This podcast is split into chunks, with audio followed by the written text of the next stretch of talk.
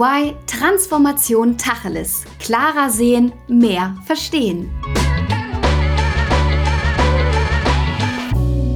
Die Pandemie, die voranschreitende Digitalisierung und neue Gesetzgebungen wirken sich aktuell stark auf die Anforderungen an die Finanz- und Steuerfunktionen in Unternehmen aus.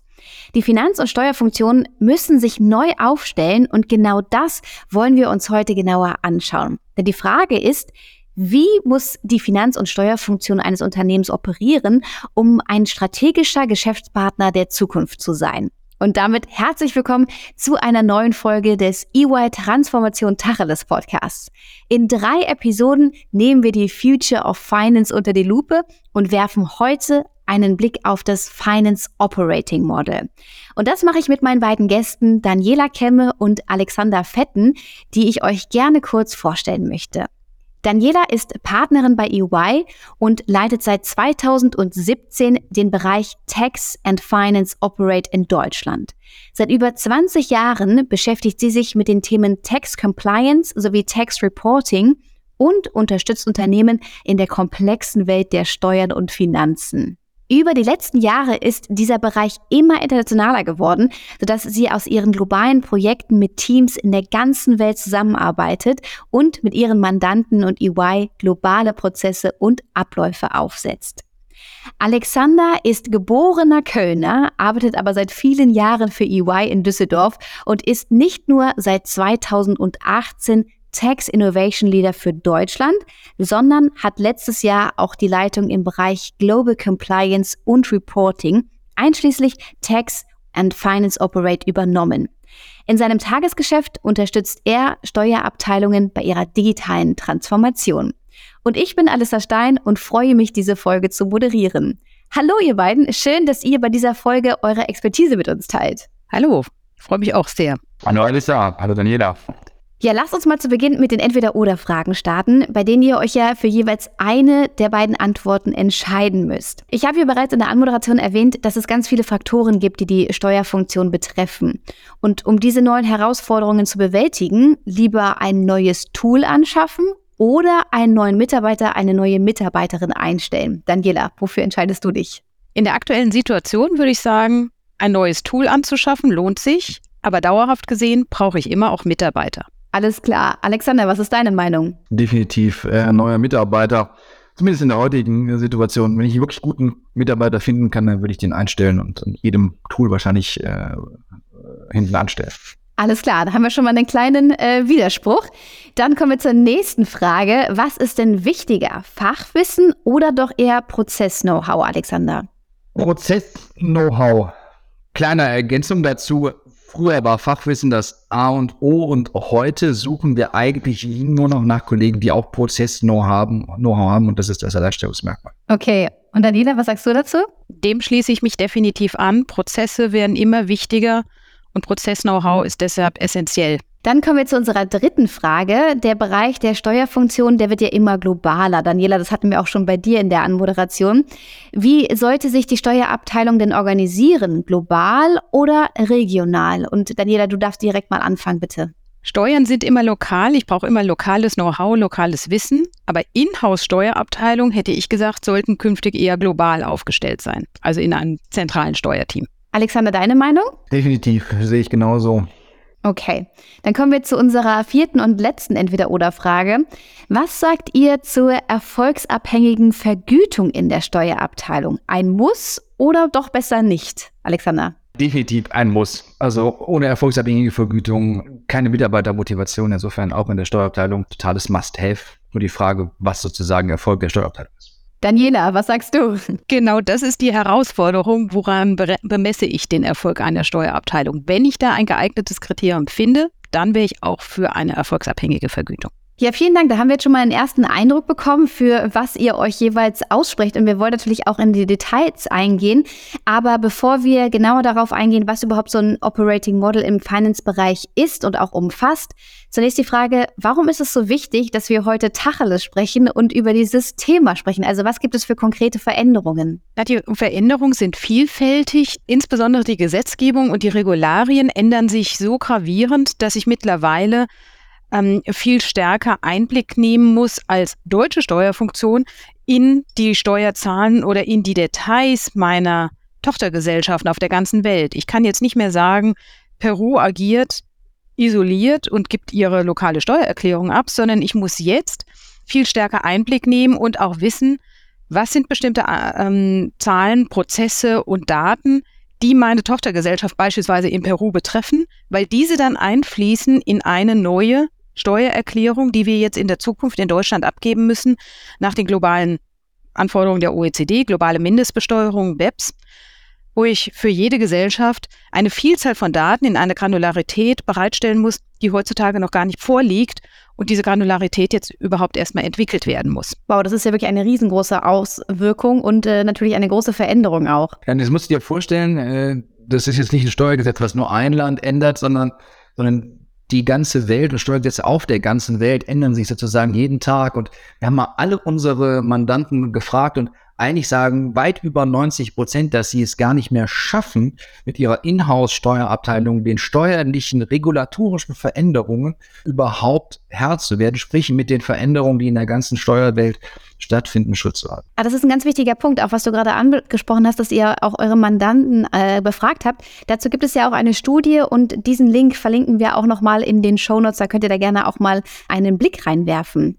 Also wir haben festgestellt, es gibt auf jeden Fall einige Auswirkungen. Also wir müssen heute dieses Thema besprechen. Aber lasst uns einmal besprechen, was ist denn überhaupt das Tax Operating Model? Weil ich glaube, das ist ganz vielen gar nicht so bewusst. Ja, es liegt gar nicht so weit auseinander. Nicht? Also es geht hier um das Operating Model der Steuerabteilung. Ähm, üblicherweise spricht man von, von fünf Dimensionen im Text Operating Model, sprich Personal, Personalentwicklung als eine Dimension, aber eben auch Prozessplanung und Gestaltung.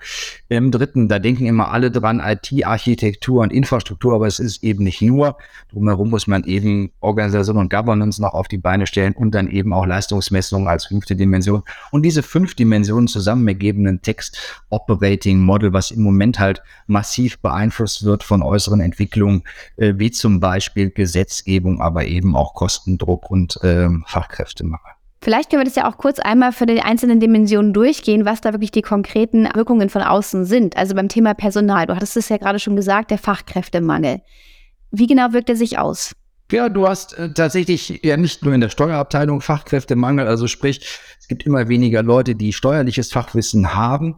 Daneben tritt aber schon seit, seit vielen, vielen Jahren sagen das Bedürfnis der Steuerabteilung eben nicht nur Fachwissen mitzubringen, sondern auch Prozess- und IT-Verständnis.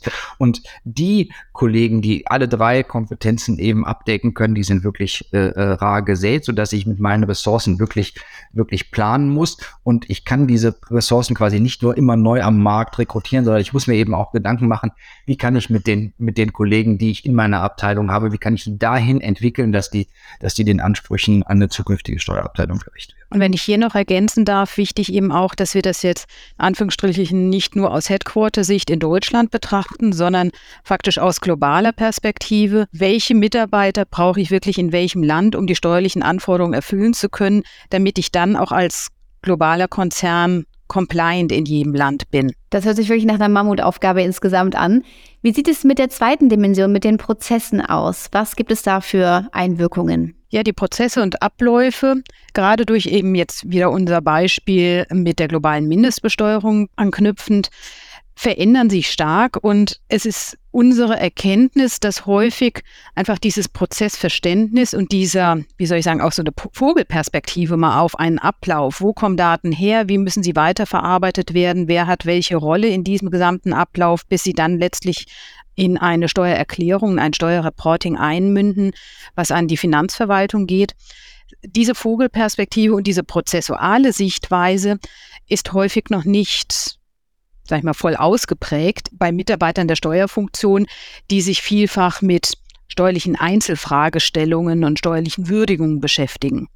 Die steuerliche Würdigung wird in der Zukunft aber teilweise schon im Prozess viel früher erfolgen müssen, weil Dinge, auch Finanzverwaltung teilweise auf globaler Sicht, Daten, transaktionale Daten anfragen, die schon zum Zeitpunkt der Durchführung der Transaktion zu reporten sind und nicht erst im Rahmen einer, ja, 15 Monate nach Ablauf des Geschäftsjahres abgegebenen Steuererklärung einfließen, mhm. wo ich dann noch Zeit habe, mir darüber Gedanken zu machen, wie ich die Transaktion zu behand äh, behandle. Das heißt, Solche fachlichen Entscheidungen werden teilweise viel früher im Prozess erfolgen müssen. Und die Frage ist dann, wie gestalte ich meinen Prozess, um schon fortlaufend in der Abwicklung der Transaktion in der Lage zu sein, die richtige steuerliche Entscheidung, die richtige steuerliche Würdigung zu treffen. Mhm. Weil ich einfach nicht mehr die Möglichkeit habe, das faktisch später im Nachgang im Rahmen einer später abgegebenen Steuererklärung dann darzustellen. Wie sieht es bei der IT aus? Weil da kann ich mir vorstellen, wir hatten ja auch schon das Thema, dass ganz viele Tools auch inzwischen eingesetzt werden, dass das wirklich eine Mammutaufgabe ist. Ja, das ist so. Das ist so. Und, und jeder hat im Moment den Fokus auf IT, aber äh, haben hier gerade schon beide gesagt habt, ohne Prozessplanung und Gestaltung geht IT eben auch nicht. Ne? Also ich muss Prozesse zuerst standardisieren, bevor ich sie automatisieren kann. Das gilt eben auch für, für steuerliche Prozesse. Und im Moment muss man ehrlich gesagt sagen, die IT-Architektur von vielen Unternehmen ist einfach total im Wandel. Ob jetzt eine S4HANA-Einführung ist oder sonstige SAP oder ERP Harmonisierungen.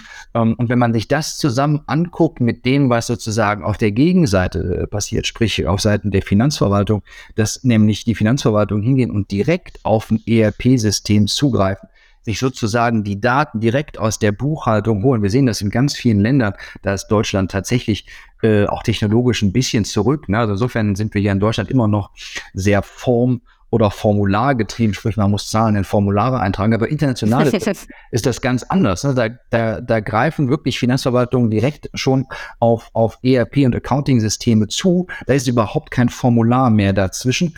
Und, und dann wandelt sich eben auch die Funktion von der Steuerabteilung, weil früher war es so, dass eine Steuerabteilung die Aufgabe hatte, Zahlen in Formulare einzutragen, aber das wenn es keine Formulare mehr gibt, gibt es auch diese Funktion nicht mehr. Also sprich, die Aufgabe der Steuerabteilung ist es heute viel, viel früher im Prozess anzusetzen und dafür zu sorgen, dass die Daten, die im ERP-System sind, dass die schon von vornherein richtig sind, bevor sozusagen die Finanzverwaltungen darauf zugreifen. Und damit ändert sich eben auch das ganze Anforderungsprofil an Steuerabteilung. Wenn ich hier auch noch ergänzen darf, genau das, was Alex gerade sagte, bedeutet das, dass dann die Steuerabteilung letztlich viel vernetzter und integrierter mit der Finanzfunktion insgesamt agieren muss, weil die Finanzfunktion ja im Vorfeld die Transaktionen abwickelt und da zu diesem Zeitpunkt bereits die steuerliche Entscheidung zu treffen ist. Und das hat auch signifikante Auswirkungen auf die Prozesse und die Abläufe im Unternehmen. Wow, also es wäre, glaube ich, schon komplex genug, wenn man alle drei Bereiche angehen würde, aber dadurch, dass die natürlich noch miteinander verzahnt sind, das, das stelle ich mir echt als Mammutaufgabe vor. Lass uns zu der vierten Dimension kommen, die Organisation und Governance. Was genau sind da denn die Veränderungen? Also Innovation hört eben nicht an den Grenzen von der Steuerabteilung auf. Und das eine, das, die, die entscheidende Änderung ist, dass die Steuerabteilung tatsächlich in die Unternehmensprozesse integriert werden muss. So, und das heißt, ich kann nicht mehr in fachlichen Silos arbeiten, sondern ich muss nah an mein Unternehmen, an, an deren oder dessen Segmente ran und ich muss zu einer flachen Hierarchie kommen, in, dem ich, in der ich schnell arbeiten kann. Ich also das, was wir heute ganz oft schon im Kundendienst sehen, also sowas wie Same-Day-Response oder so, das wird eben auch als Anforderung an die Steuerabteilung weitergegeben. Also wenn die Verkäufer draußen sind und schnelle Entscheidungen treffen müssen, dann kann die Steuerabteilung nicht eine Woche recherchieren und dann erst eine Antwort geben, sondern das muss halt schnell und äh, flüssig sein und dafür müssen die Steuerabteilungen nah ans Geschäft ran und das heißt, ich muss raus aus diesen fachlichen Silos und näher ran ans Geschäft in eine ganz flache Hierarchie, mit der ich schnell arbeiten kann. Und wie sieht es bei dem Thema der Erfolgsmessung aus? Das ist ja unsere fünfte Dimension und da hatten wir auch eine Entweder-Oder-Frage, wo ihr zwar gesagt habt, ja, das wäre gut, aber es braucht auch die richtigen Kriterien. Lass uns da nochmal im Detail drauf eingehen. Ja, das stimmt. Also ich, ich hatte gesagt, Erfolgsmessung oder erfolgsabhängige Vergütung muss sein. Ne? Wer, wer das deutsche Steuerberatergesetz kennt, wird dann direkt wahrscheinlich aufstehen und sagen, das ist überhaupt nicht zulässig. Steuerberater darf niemals erfolgsabhängig vergütet werden. Aber für eine konzerninterne Steuerabteilung ist das, äh, ist das, glaube ich, essentiell, um die Mitarbeiter zu motivieren. Dann ist die Frage, wie definiere ich eigentlich Erfolg in der Steuerabteilung? Und das ist wirklich die Krux. Also der Vergangenheit haben alle immer auf die, auf die Steuerquote geguckt. Nicht? Die musste möglichst niedrig sein. Ähm, heute ist das ein bisschen widersprüchlich. Jetzt im einen ist es gar nicht mehr so gut, wenn die Steuerquote zu niedrig ist, weil das öffentliche Interesse an angezahlte Steuern so hoch ist oder auch kulturell der, der Wille da ist, wirklich Steuern zu bezahlen, sodass sich die, die Funktion der Steuerabteilung dahingehend wandelt, äh, Risiken zu minimieren. Also zum einen eben äh, Betriebsprüfungsrisiken äh, zu minimieren, keine Überraschungen, super compliant zu sein. Man will nicht in der Presse sein äh, und mit, mit negativen, mit negativen Nachrichten auffallen. Und deshalb ändert sich eben auch die Leistungsmessung äh, in der Steuerabteilung. Das heißt, Reputation ist super wichtig, Qualitätskontrollen ist super wichtig, auch äh, unter dem Begriff Text CMS läuft unglaublich viel, dass ich dokumentieren kann, dass ich wirklich kontrolliert habe, dass meine steuerlichen Prozesse eben richtig sind und dann kriege ich eben auch Feedback-Reports zum Beispiel aus den Unternehmensbereichen direkt, aus den operativen Bereichen, dass ich auch im Unternehmen in, in der Steuerabteilung ähm, eine Feedback-Kultur ausprägt. Und last but not least, äh, Mitarbeiterzufriedenheit ist ist, ein, ist wirklich eine, eine Performance-Kennzahl, die, die Einzug gefunden hat in viele, viele große Steuerabteilungen und zwar zu Recht. Spannend.